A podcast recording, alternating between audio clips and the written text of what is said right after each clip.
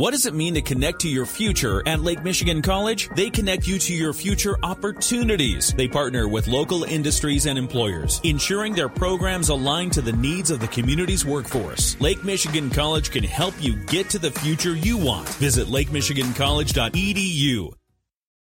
Paul Layendecker in the Thursday edition of the Daily Buzz. You have a hybrid work schedule? Then you might be in the sweet spot of life. A new study finds for men and women they were more productive, had happier families, and higher levels of well being. The study found a side effect of working from home is that men did more chores, and with a little less to do, women focused on their work. Overall, it made the couple's personal lives better. 1,500 people named Kyle got together in Kyle, Texas to break the record for the most Kyles in Kyle.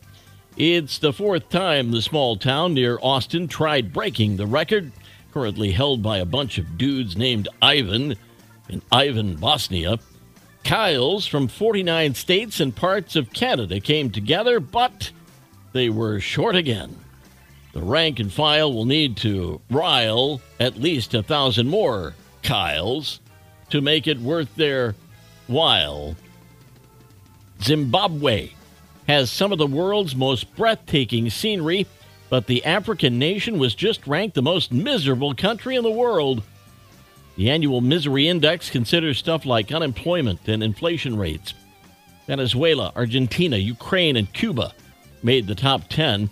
Canada ranked 111th, while the U.S. was 134th out of 157 countries. By the way, Sweden ranked the least miserable. We'll turn the page in 60 seconds.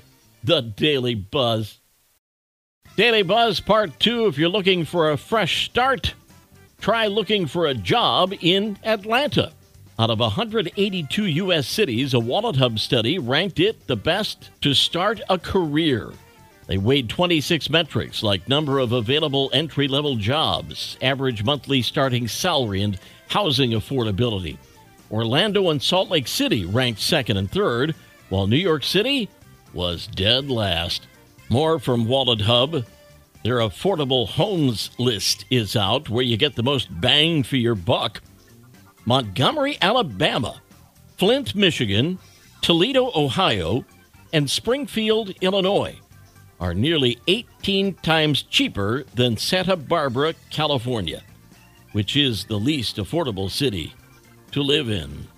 Hey, if you happen to have old unopened bottles of wine laying around, you just might want to dust them off because they might be worth something.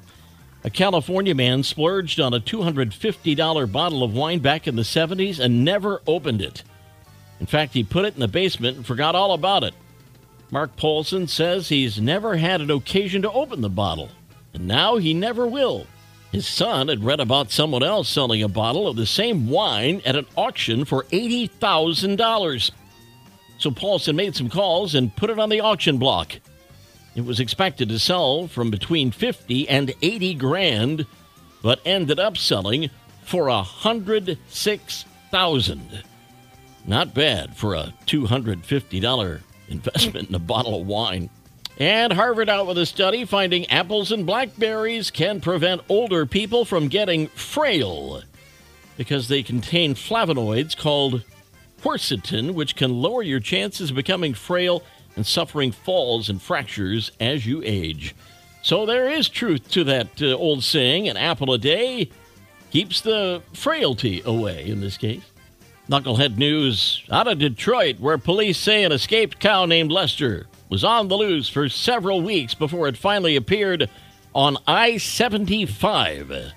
State troopers were called in to control traffic on the highway while a guy on horseback pursued him and eventually tossed a lasso around his head, guided him off the road.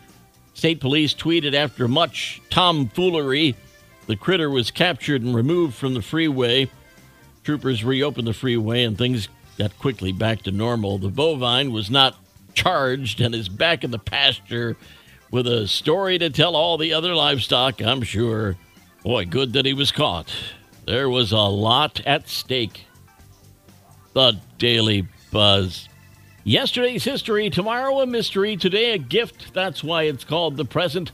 I'm Paul Layendecker. We'll buzz again tomorrow. Make it a great day.